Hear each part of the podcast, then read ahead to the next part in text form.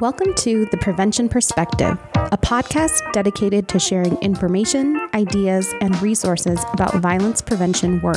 The topics discussed in this podcast, including healthy relationships, prevention practices, and dating or sexual violence, can be difficult, and we urge you to listen with care. Our hosts are not licensed counselors or mental health professionals. If you or someone you care about have experienced domestic, dating, or sexual violence, please call the National Domestic Violence Hotline at 1 800 799 7233. You can also find more resources in the description of this podcast.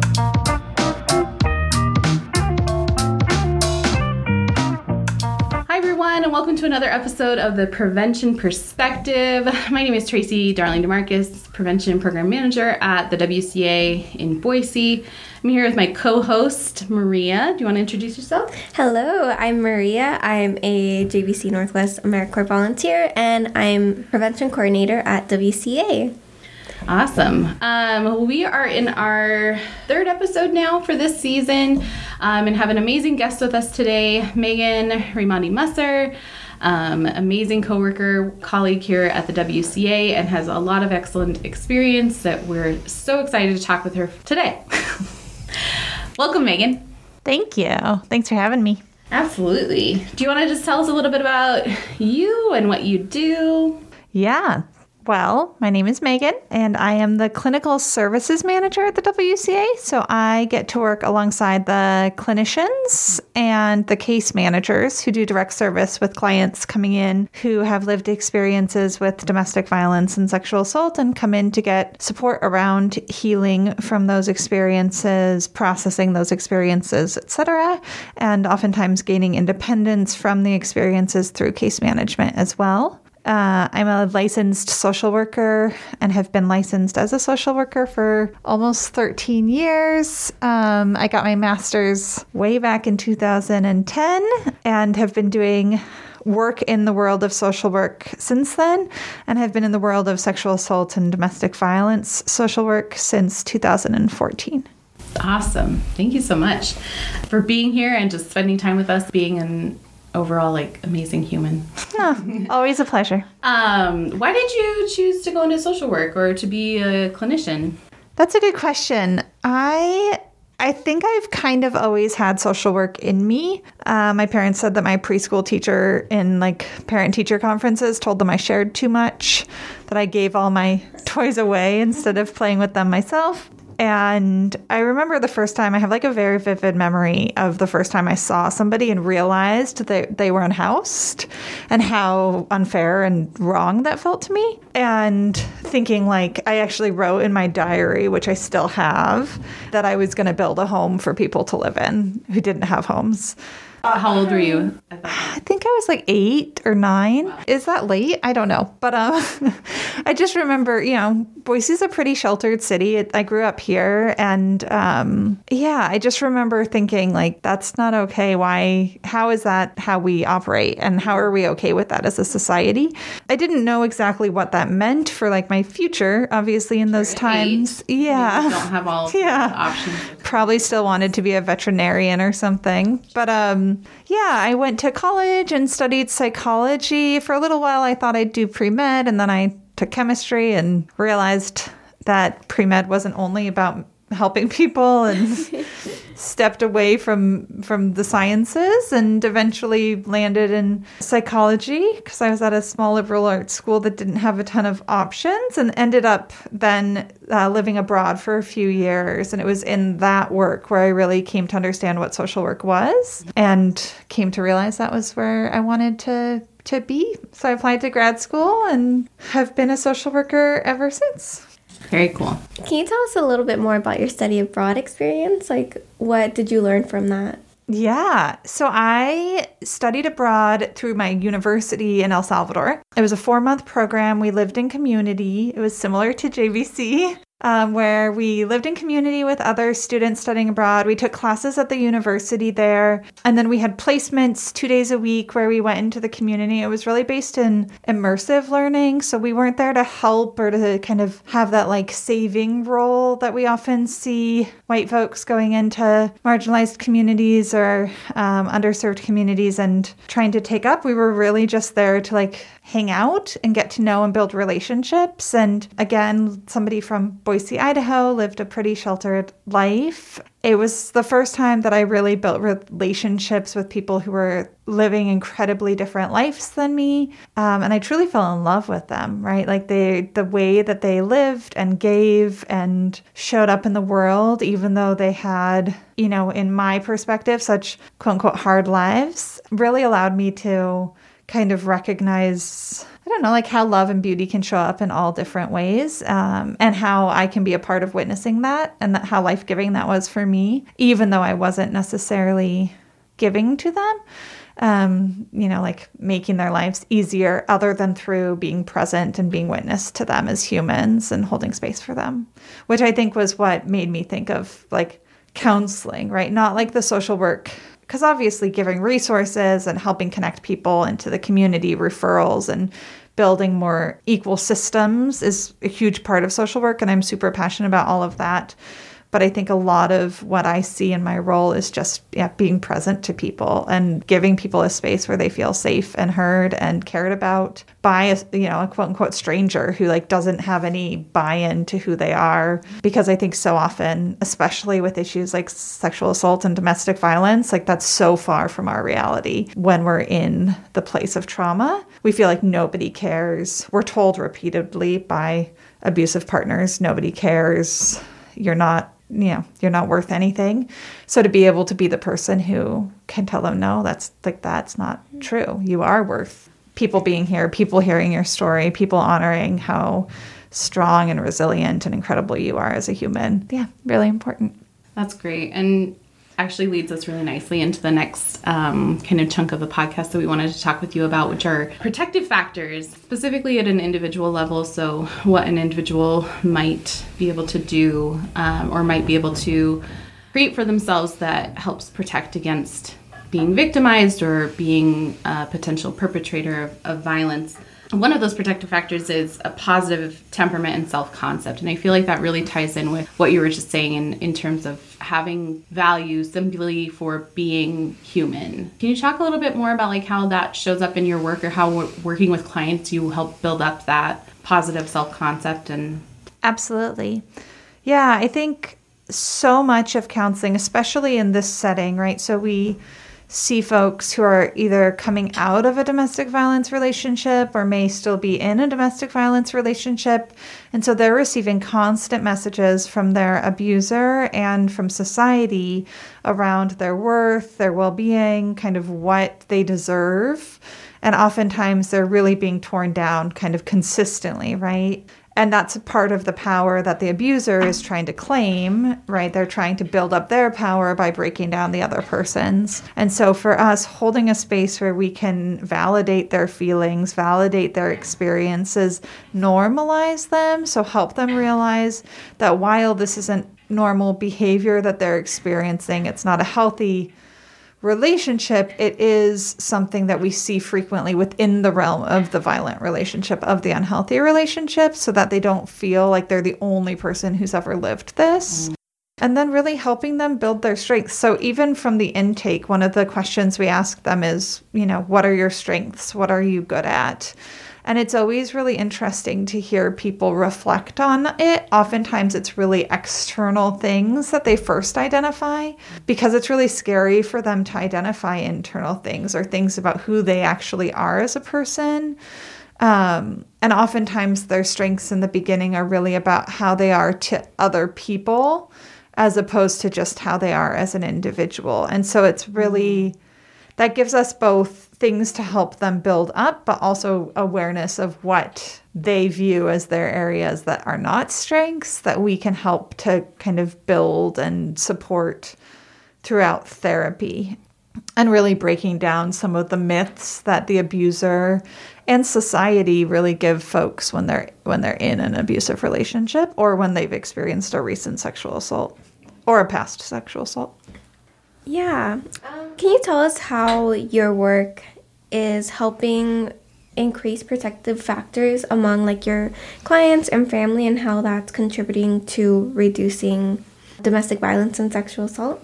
Sure. Yeah. So I think, you know, obviously we want to be really intentional to make sure that folks know that abuse is never the victim's fault. And even if you present with all of the protective factors, we are still unfortunately at risk. Mm. Right. And I, I say that not because it, it I want people to be worried, but because I want victims to know that it's not what they've done that has, or how they've shown up, um, that has caused the abuse. The abuse is caused by the abuser. Um, but I do think that in the same vein, there are things that make us more susceptible to experiencing abuse that are oftentimes outside of our control and have to do with societal norms, with cultural norms, and with kind of some of these individual factors that oftentimes come from childhood, from relationships with adults when we're youth, mm. especially if we've witnessed domestic violence within our home, right? Normalizing some of these things. Um, and a lot of those affect our self concept, right? So if we've seen a parent experience domestic violence in the home, we see the self concept that our parent did or didn't have and bring into that space. Um, and oftentimes that can have an effect on us. Same with gender norms and all the other pieces of that.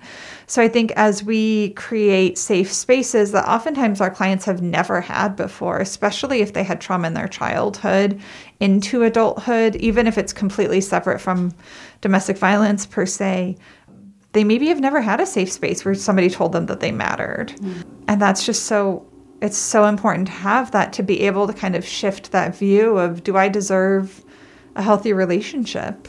Um, and especially if their abuser has been telling them you you're worthless, you don't deserve yeah and you don't deserve anything. You're so lucky you have me. You're so lucky I provide for you. Um, even though maybe that person providing for them looks like, you know, them allowing them $10 for groceries a week mm-hmm. or something. So I think just making sure that we're creating a safe space where people can really feel cared for, feel validated, and then build their own skills around, you know, helping them process their feelings, helping them self regulate, helping them have those tools that oftentimes when we live in a traumatic environment throughout our youth, we don't build because we don't have mm-hmm. safe spaces to do so. And because we're living in survival mode, right? So we're not, we don't have the capacity to really be thinking about, wow, how can I self regulate? Because we're just surviving. Right. Can you speak a little bit more to like this idea of emotional intelligence or emotional competency and what connection does that have to experiencing violence or, or perpetrating violence? Like how are those things connected and how can we help build that emotional intelligence or emotional capacity within ourselves or within other people or especially like young folks that we might be working with? Absolutely a lot of what we do is just really basic helping folks identify their emotions right? I think a lot of times um, we talk about kind of what are we feeling and we can label it as good or bad. We can label it as um, healthy or unhealthy but oftentimes it's way more complex than that. Mm-hmm. and so a lot of times helping folks identify what are you feeling where is it coming from and how can you process it? How can you kind of find safe and healthy ways to release it if it's a feeling that you don't want to be holding on to. Um, I'm thinking of, for example, the anger iceberg. So, this idea that somebody's feeling really angry, but really what is underneath the anger, what is causing the anger, how can they maybe process mm. or release some of the feelings that are then showing up as anger? Because when we have safe ways to do that, then we can help ourselves just feel safer with our emotions, right? Mm-hmm. And help ourselves maybe instead of going from 1 to 10 the minute we start to feel something because it feels safe unsafe and uncomfortable to be able to sit with it and process it and find people to talk to about it and name it and all of those things can allow us to kind of move on from it in a healthy way as opposed to getting s- stuck in it. And I think a lot of that connects to trauma healing too, right? If we can't name our emotions or recognize what we're feeling, it can be really hard to move on from a trauma. And I don't say move on like leave it in the past, but like process it and move through it in a safe way so that we can really live our best life. So, Megan, how could someone who is not a counselor, maybe like a parent, teacher, friend, help increase these protective factors for children in their lives or youth in their lives? Great question. This is something I think a lot about as a parent, and I think it's just a really valuable thing because not everybody has access to counseling, not everybody has the desire to attend counseling, and I think it's something that we can really do as individuals in the community without the counseling space for sure. So, one of the main things that I think about is holding space, uh, creating a place where folks can come to you and share about their experiences without feeling judgment or shame. I think so much of domestic violence is isolation and the feelings of shame that people have when they go to people, especially if the people that they go to say, well, you just have to get out of the relationship because obviously it's not that simple. And so, having a space where you feel safe, you feel unjudged, you feel like you can go and talk with somebody and they care is so much, especially when we think about that self concept, right? That idea that you are worthy to deserve more than an unhealthy relationship comes from being able to know that other people hold you as worthy. And as much as it feels like when you love somebody and they're in a domestic violence relationship, the way to really empower them out of it is to tell them that they deserve better and they have to leave this relationship. If that's not in a place, if that's not where the individual is, if they're not in a place where they have the tools or the finances or the logistics to leave the relationship, then if they end up staying, they feel like maybe you're not a safe place anymore. So I think a lot of it is just caring, telling them you care, and holding space. Obviously, as a support person, you also have to have your own boundaries, and at some point, it might feel like you you need to hold some boundaries around how much presence you can have to somebody if it's feeling exhausting or hard for you. But I think there's a middle ground where you can do both. And I really encourage people to find those spaces. Um, and the other thing I think is just, you know, building up your own self concept and your own self regulation skills um, and other protective factors for yourself, because then you can model those for the people around you. Whether you're a parent, a teacher, whether it's a friend, right? They will be inspired by you and the way that you hold yourself, the way that you engage in relationships. Just as we are inspired by the people around us and how they show up in relationships, whether they're romantic relationships or friendships. And so I think holding the healthiest relationships you can for yourself um, and really just holding space for the the other person as well. Yeah, I think about that a lot in the work that we do in in prevention, and you know, going into a lot of spaces where we're interacting with young people who a lot of them have had a lot of past experiences of trauma. Maybe they haven't had a lot of good examples of adults having having the capabilities to regulate their emotions or to identify and, and process that. And when we do go into these spaces and they can get sometimes difficult challenging for us even just us being able to be there and model that like okay something happened in this group that maybe had us get dysregulated or out of our you know zone of like okay. Even just modeling how we can move through that and still show up and still like and not just say like okay well you made, made me mad or you upset me in this way so i'm not coming next week or i'm not showing up again you know. Um, i think even that in and of itself can be a protective factor because there might not be any other adults that they're seeing that with in their lives. Absolutely. So- The number one tool when you're meeting with a crisis client or a client who's in crisis as a counselor is to remain calm, right? And obviously, we want to validate the feelings that the client is having, um, but you can do that without meeting them there. Uh, and I think that that can be hard for folks, especially if they're anxious and they can meet the person there. But how does that feel to the client? How how does that feel to the clinician when they step out of the space and they are still elevated? And so, yeah, holding that calm and presence and showing up and showing care even when the person maybe feels like they don't deserve it is so valuable. Well, we know, you know, we're not able to talk about every single risk and protective factor in every level of the social eco- ecology with you all today.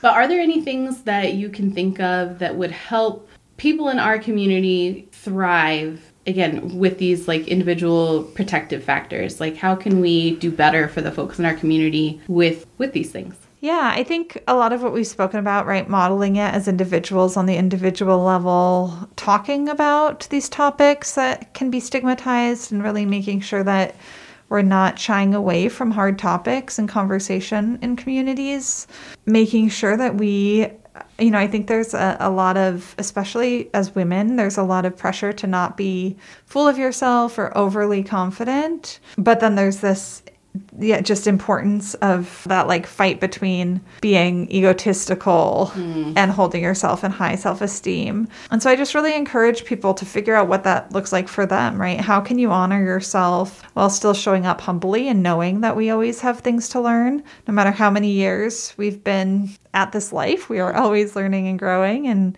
humility is so important, especially as we engage in hard conversations, right? So yeah, I think just kind of how are you holding yourself in community with the people around you in your society? And then how are you holding the people around you, surrounding yourself with good people?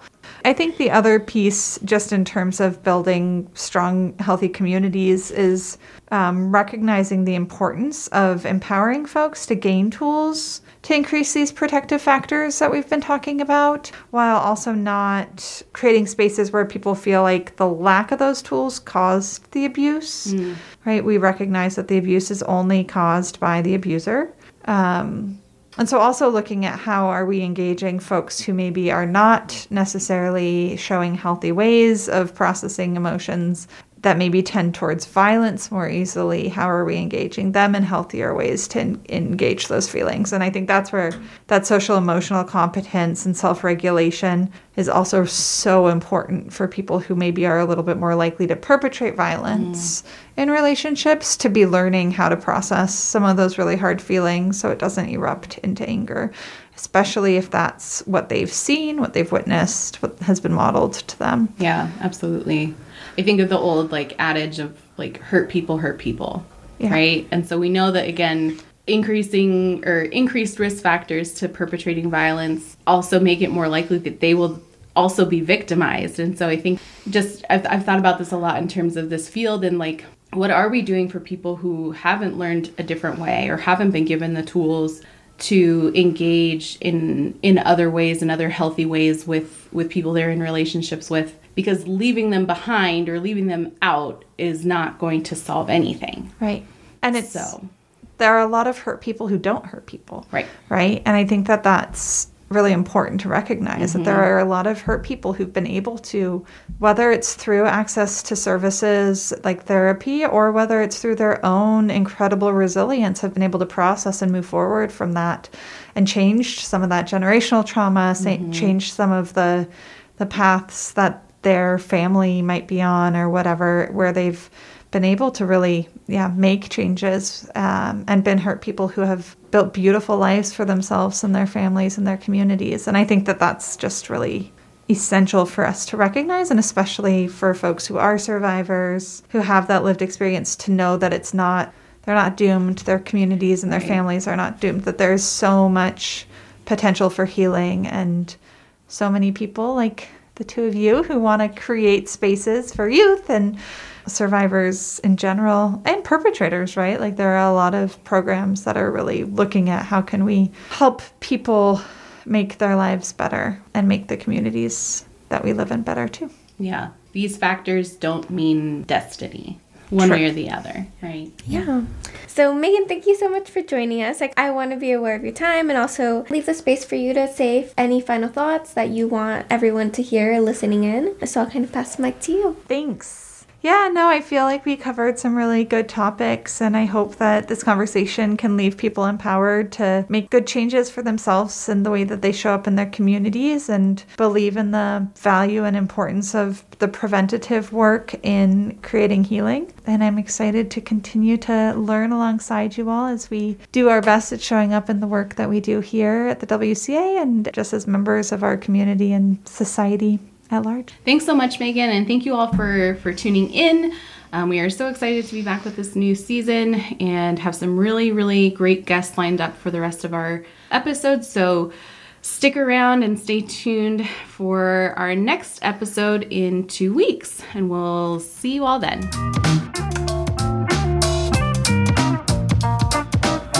Thank you for listening to this episode of The Prevention Perspective. Again, if you or someone you know has experienced domestic, dating, or sexual violence, please call the National Domestic Violence Hotline at 1 800 799 7233. Or you can call the WCA's 24 hour hotline at 208 343 7025. Don't forget to follow us on social media at WCA underscore Boise and WCA Youth Reps. If you have any suggestions for topics you would like us to cover or get more information about anything you heard on today's episode, contact us through the email provided in the description of the podcast.